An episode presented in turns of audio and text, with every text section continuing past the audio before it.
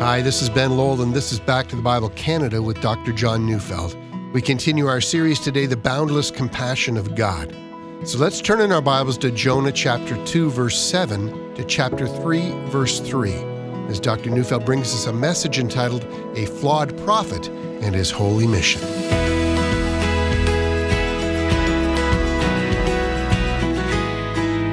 I don't know how you feel when you hear of the flaws and failures and sins of someone you might have admired in the past.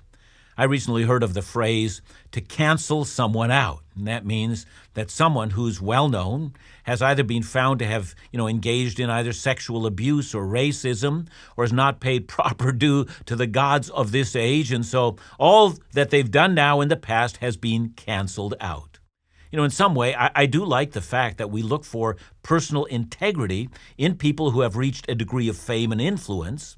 But there's another side to all of that, and, and here I'm not speaking about those gross sins which really do cancel a person out, but here I'm speaking of those more easily hidden sins. Things like pride or anger or a lack of compassion, and unwillingness to be reasonable. I mean, those kinds of sins.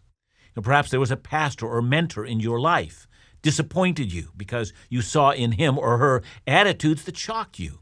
You know, how can a man or woman still struggle with these things? And so we feel tempted to cancel them out. Anything they've done, well, God did it in spite of them, and that person is now completely to be discarded. But would you be shocked to find out that Charles Haddon Spurgeon often struggled with debilitating depression? And in the latter part of his life, Martin Luther railed against the Jews and showed great anger against other enemies. Did you know that the great Hudson Taylor had absolutely no sympathy for fellow missionaries who were struggling just to make ends meet? You know, he simply said, you know, if you're doing what God wants, the money will be there. But he was wrong. Sometimes the money isn't there, and sometimes people might need help, but he didn't seem to understand that. Well, I could go on and on. And why not consider Elijah the prophet, hiding in a cave, trembling in fear, and telling God, Look, I'm the only one left? I mean, what a self pity party. I mean, isn't he the great prophet? Well, if so, what then is this? Or how about Peter, long after Pentecost, needing to be rebuked by, by none other than Paul for his very bad attitude toward the Gentiles who were coming to Christ? Are you shocked? There are no great men and women without flaws. And those of us who complain the most when we see these flaws, I think we need to reflect a little more on our own flaws. And when it comes to Jonah, it's hard not to be overwhelmed by this man's flaws or his sins. You know, from now, that is, from the end of chapter 2 to the end of the book, you know, his bitter hatred of the Assyrians, indeed his bitter hatred, I would argue, of Gentiles, does show through constantly. You know, it may seem to some that my portrait of Jonah is just extreme. I mean, surely a man with such a flawed character could not have been appointed as a prophet of God.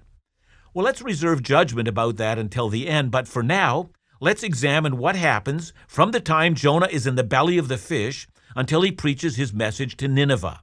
We have up to now been examining Jonah's prayer while he's in the belly of the fish, He's confessed that he felt he had touched the very dwelling place of Sheol, and yet, in wonder, you know, as he called out to God, God has answered his prayer. Now let's go to the last section of his prayer, and here I'm reading Jonah 2 7 to 9. When my life was fainting away, I remembered the Lord, and my prayer came to you into your holy temple. Those who pay regard to vain idols forsake their hope of steadfast love. But I, with a voice of thanksgiving, will sacrifice to you what I have vowed I will pay. Salvation belongs to the Lord. Well, on the surface of it, this is a faith filled and submissive prayer of a man of God. Or we might call this the prayer of a prodigal, the man who has run away from God and is now returning to his God, willing now to obey. Jonah says that when his life was fainting away. Now, we can't be sure whether he means that was when he was in the ocean or now that he's in the belly of the fish.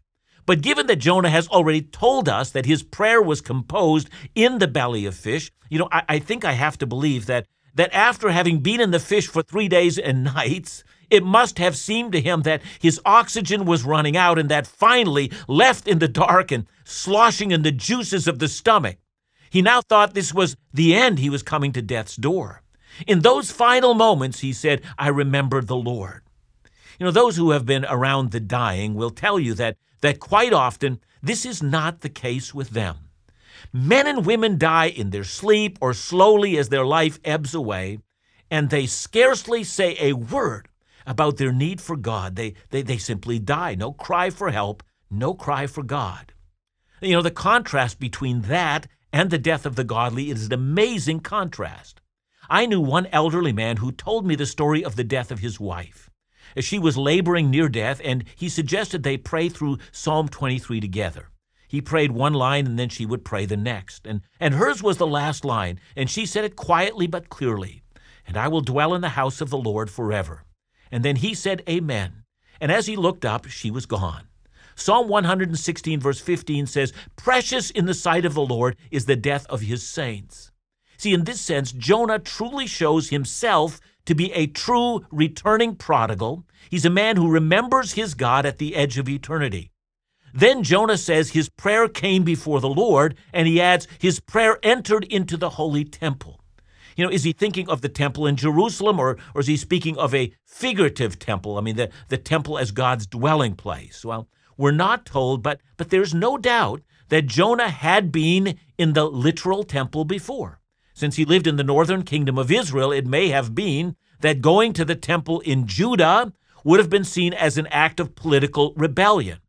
But Jonah must have been there as sacrifices were being offered. I mean, perhaps he had been there on the Day of Atonement when forgiveness was announced to God's people. You know, one of the things that the temple represented was forgiveness, restored fellowship with God. And so he says that his prayer entered the temple. Perhaps he's thinking about the place where the mercy seat was, where God's anger was turned towards mercy. And then from that assurance that a sinner has found mercy, Jonah adds a line that has often puzzled me. Now, why not say, you know, and I, in spite of my sin, found mercy at his throne? But he doesn't say that. Instead, he says, those who pay regard to idols forsake their hope of steadfast love. See, in a certain sense, that might simply mean look, you alone, Lord, are the source of my salvation. I can find no hope if I appeal to the idols for mercy. And of course, if that were what Jonah was trying to say, that, that would be true. You know, he calls the idols quite literally vanities of worthlessness, and they are. Psalm 135, 15 to 18 says, The idols of the nations are silver and gold, the work of human hands. They have mouths but do not speak. They have eyes but do not see. They have ears but do not hear, nor is there any breath in their mouths. Those who make them become like them, so do all who trust in them. See, there are plenty of Old Testament references to the futility of idols. Jeremiah said that they were like scarecrows in a melon patch, only frightening those who actually believe in them, but they're actually powerless and unable to do anything. But the New Testament also warns against the sin of idolatry. 1 Corinthians 10:14 warns believers to flee idolatry and 1 Peter 4 verse 3 tells us not to do what the Gentiles do. And then among the many sins of the Gentiles of, of which believers must never participate, Peter says is the sin of idolatry. And so stated as it is, that those who regard or hope in idols forsake all hope of the steadfast love of the Lord. Well, that's hardly an unbiblical thought. See, the NIV translation translates this as a line those who cling to worthless idols forfeit the grace that could be theirs. That's a far more loose translation, but it does get at the idea. Cling to idolatry and you have no hope. But again, we're left to ask why Jonah mentions this in his prayer.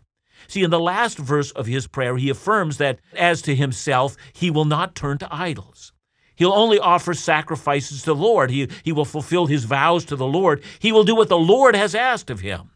You know, is Jonah then making a distinction between himself and the idolaters? You know, remember when this book began, we met the pagan sailors, and each of them was praying to an idolatrous god, while Jonah was asleep at the bottom of the ship. Remember also that these very same men actually forsook their idols and sacrificed to the Lord and made vows to him. Remember also that Jonah was on his way to Nineveh, and that city had plenty of gods.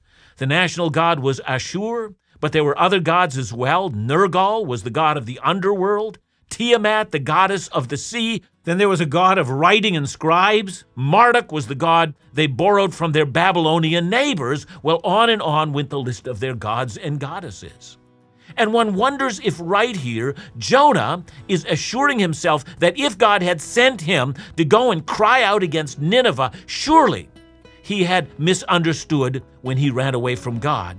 God would never have mercy on idolaters like the likes of the Ninevites. They had forsaken steadfast love, they had abandoned any hope of redemption. Perhaps that's what Jonah is praying after all.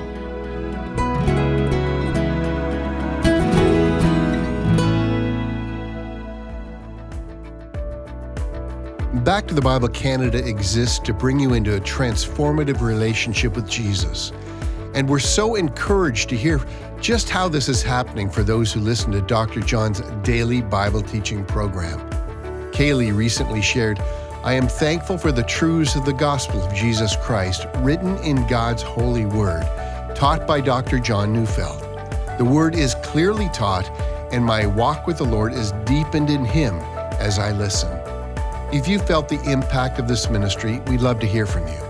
Also, if this ministry impacted your walk with Jesus or someone you know, please consider supporting the ministry this month by participating in our match campaign. In June, every dollar you give will be matched by another dollar up to $100,000, in essence, doubling the impact of your donation. To do so, just give us a call today at 1 800 663 2425 or visit backtothebible.ca.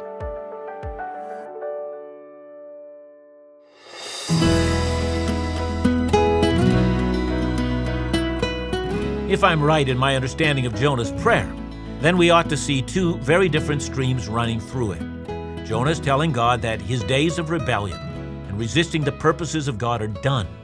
If God had called him to go and cry out against Nineveh, well, then his rebellion had been quieted. God had saved him from his own rebellion. He had remembered the mercy that flowed from the temple. Jonah now made a new commitment. He would fulfill all his vows to the Lord. But on the other side of the equation, Jonah also quieted his restless thoughts by reminding himself and God that God had a zero tolerance policy on idolatry. Surely God would not have mercy on Nineveh. One has to wonder what Jonah thought about you know, the rampant idolatry that was present in his own land, in Israel. Yeah, I think it's very possible to argue that Israel's idolatry was far worse than the nations around her. You know, God had given Israel the Ten Commandments. It was Israel that had the covenant. They had the promises. They had a revelation that none of the other nations had. There's a vast difference between sins done in ignorance and those sins that are done with a closed or a clenched fist, reaching out to heaven and shouting, I will never submit. I love my idols. It's a sobering thought, that. But that is the story of Israel. Our text never says that Jonah was as severe in dealing with his own people as he was in dealing with the Gentiles. And we do know that by the time we get to the end of this book, that we will have to deal with Jonah's anger with God we have to ask whether or not we would have had the same attitude towards his own people. See, I say that because, as we've already seen, Jonah occupies a very crucial place in the history of the northern kingdom of Israel. All of Israel's external threats had been eliminated, at least for a brief period in her history. Jonah was called upon by God to prophesy, to encourage Israel to rebuild her lost and ruined cities, and that's what he had been doing. His previous ministry had showcased God's willingness to extend a period of mercy to a deeply idolatrous nation and offer to her the grace of time so that she might repent. And Jonah had been paying attention. It was not in the belly of the fish that he had first come to the conclusion that clinging to idols would be to forsake mercy. He had known that before, but he also knew that God was extending a period of time in which the idolaters might turn from their sins. Again, Jonah must have noticed that. And that's why he's deeply suspicious that just as such a program of mercy had been extended to his own people, could it be possible that it could be extended to Nineveh? But now God had closed Jonah in. In the belly of the fish, he prays, and his prayer is heard in the place of mercy in God's holy temple. The rebellion is gone, and yet what will happen in Nineveh? See, that's what made this part of the prayer, the, the prayer regarding idolatry, it makes it so poignant. Is it possible that in one breath the prophet seeks forgiveness and mercy, and then in the very next breath he's lecturing God on what he expects must happen when he gets to Nineveh? See, I began by saying that quite often the servants of God are flawed. And I think of Peter, at least in the earlier part of his ministry, still struggling with God's grace to the Gentiles. He struggled with it when God called him to go to the house of a Roman centurion named Cornelius. It took a vision from God and a voice from heaven directing him not to call unclean that which God had made clean. See, it's easy for us to cancel out Jonah because of his attitude. He has a major flaw, and we, looking back on him now, feel we really should cancel him out. But let's for a moment think about all the disappointments we might feel with all of God's servants. Some struggle with self doubt. Some have an inferiority complex. Some still struggle with their old prejudices. Some find it hard to identify with the weak and the struggling, and so they are overly harsh with them. Truth be known, all of God's people, including the leaders, are all flawed. We do well to remember our own sins. And so we see Jonah with a prayer that may well have been flawed in and of itself. And yet the work of God has not been terminated just because his servant is not complete in every way. So let's go to Jonah 2, verse 10. And the Lord spoke to the fish, and it vomited Jonah out upon dry land. Have you ever wondered why the scripture states it as it does? I mean, couldn't it have said it a little more discreetly? You know, the Lord spoke to the fish, and, and Jonah was delivered from the fish, or something like that. I mean, vomit, well, it sounds a little less than genteel. Uh, but I think the word vomit was chosen with a great deal of care, and here's why. Almost everywhere else where the Bible speaks of vomit, it's in very negative terms. You know, that doesn't surprise us. But consider how Proverbs 23, verses 6 to 8, treats the term. It says, Do not eat the bread of a man who is stingy. Do not desire his delicacies, for he is like one who is inwardly calculating. Eat and drink, he says to you, but his heart is not with you. You will vomit up the morsels you have eaten and waste your pleasant words. In other words, that which the stingy man gives you is going to make you sick. You're going to be throwing it up. It means his kindness is going to disgust you in the end. And there's a passage like that using a, a different word, but like it in Revelation. The church of Laodicea, says Jesus, he's going to spit them out of his mouth. 2 Peter 2:22 says that any believer that goes back to his former sins is like a dog returning to eat its own vomit. That is, when we repent of our sins, it is like vomit coming from us, and we need to stay away from vomit. And there are some who argue that the fish vomiting out Jonah indicates that God is still displeased with his rebellious prophet. Yeah, God surely delivers the prophet from death and sends him back on his mission, but by using the word vomit, God is communicating to the prophet and to us. He's not happy with the inner attitude of this man. Nonetheless, we come to Jonah chapter 3, verses 1 to 3. Then the word of the Lord came to Jonah a second time, saying, Arise, go to Nineveh, that great city, and call out against it the message that I tell you. So Jonah arose and went to Nineveh according to the word of the Lord. You know, if this book were designed to be a stage play, a comedy, I'm sure the audience would roar with laughter at this point. Because it turns out nothing has changed. The book began with the words, Arise, go to Nineveh, that great city, and call out against it. And here we are at the very center of the book, two chapters after the beginning. And the word of the Lord comes to Jonah Go to that great city of Nineveh and call out against it. And it turns out Jonah is going. He may have decided to run to the west at the beginning when he was called to go to the east, but in the end, no doubt about it, Jonah is going east. It's just that he took a bit of a circuitous route, but God is still calling his prophet. The text can also serve as great encouragement for those who have resisted the call of God in the past. It is possible for us that we might yet receive a second chance. Those who have failed and those who have rebelled. And if that's you, Take heart. You're still alive, even though you're a flawed individual. But notice also there's something in this second call that, that's not given in the first call. You know, in the first call, God simply says, call out against the city, a line that is repeated here in the middle of the book. But now in the middle of the book, God adds, call against it the message that I tell you. That is, I would make it very plain what you're going to say. The prophet is told he is now on a rather short leash. Well, now, short or long, the flawed prophet now embarks on the path of obeying God's commands.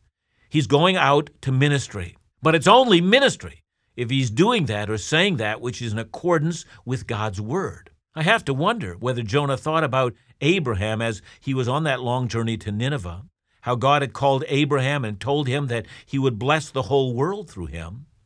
No doubt if Jonah had thought about that, he might have rebelled again. But Jonah remains the man that God has chosen to carry a message to an idolatrous world of Gentiles. And yes, the message is from God, and the messenger is flawed. God's ways are always remarkable to us, aren't they? You know, He uses people to fulfill His purposes.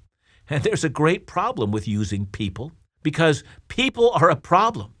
You know, we're filled with, you know, prejudices, we have pride, we lack compassion, and we still have sins that we're struggling with. Today's message is not the assurance that you, know, you can carry right on in sin and you can still be used by God. That's not the idea. Rather, today is the challenge. Don't be comfortable with your sins, lest you end up where Jonah finally ends up. Rather, rid yourself of your sinfulness and turn to the Lord and be as pure before Him as He wants you to be.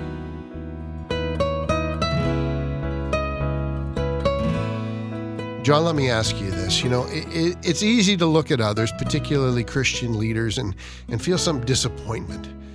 John, here and now, I want you to know, and I, I know to your amazement, I confess that I've not always made the right choices in life. How should we feel about those who don't live up to our expectations? I suppose that there is a level of difference. You know, um, you know, if somebody commits an open sexual sin, or someone has uh, taken money or something of that nature, I think what we want to offer them is mercy and forgiveness, but certainly not reinstate them into ministry. Uh, however, uh, there are all the common sins that are common to all people are also common to leaders. Uh, I think we do wrong when we say, you know, to a leader, well, you know, you, you you know, you weren't open enough, you weren't friendly enough, you weren't, I don't know what you weren't enough. But, and sometimes uh, we misunderstand that leaders are sinners like the rest of us and are constantly in need of grace. And we who are believers should give grace to our leaders as well. Thanks so much, John. And remember to join us again tomorrow as we continue our series, The Boundless Compassion of God, right here on Back to the Bible Canada. Bible teaching you can trust.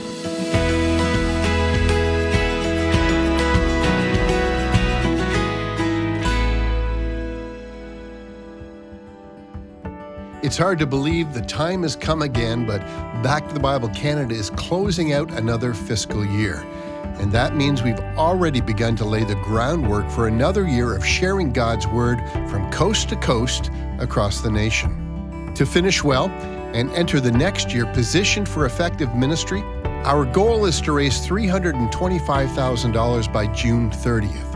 To help reach this goal, Generous friends of the ministry have offered to match your gift this month, dollar for dollar, up to $100,000, doubling the impact of your donation. So consider joining us this month. Your gift means so much as we strive together to continue to present God's Word in truth to the world. To send a gift, just call us at 1 800 663 2425 or visit backtothebible.ca. And one last note thank you in advance for your gracious partnership.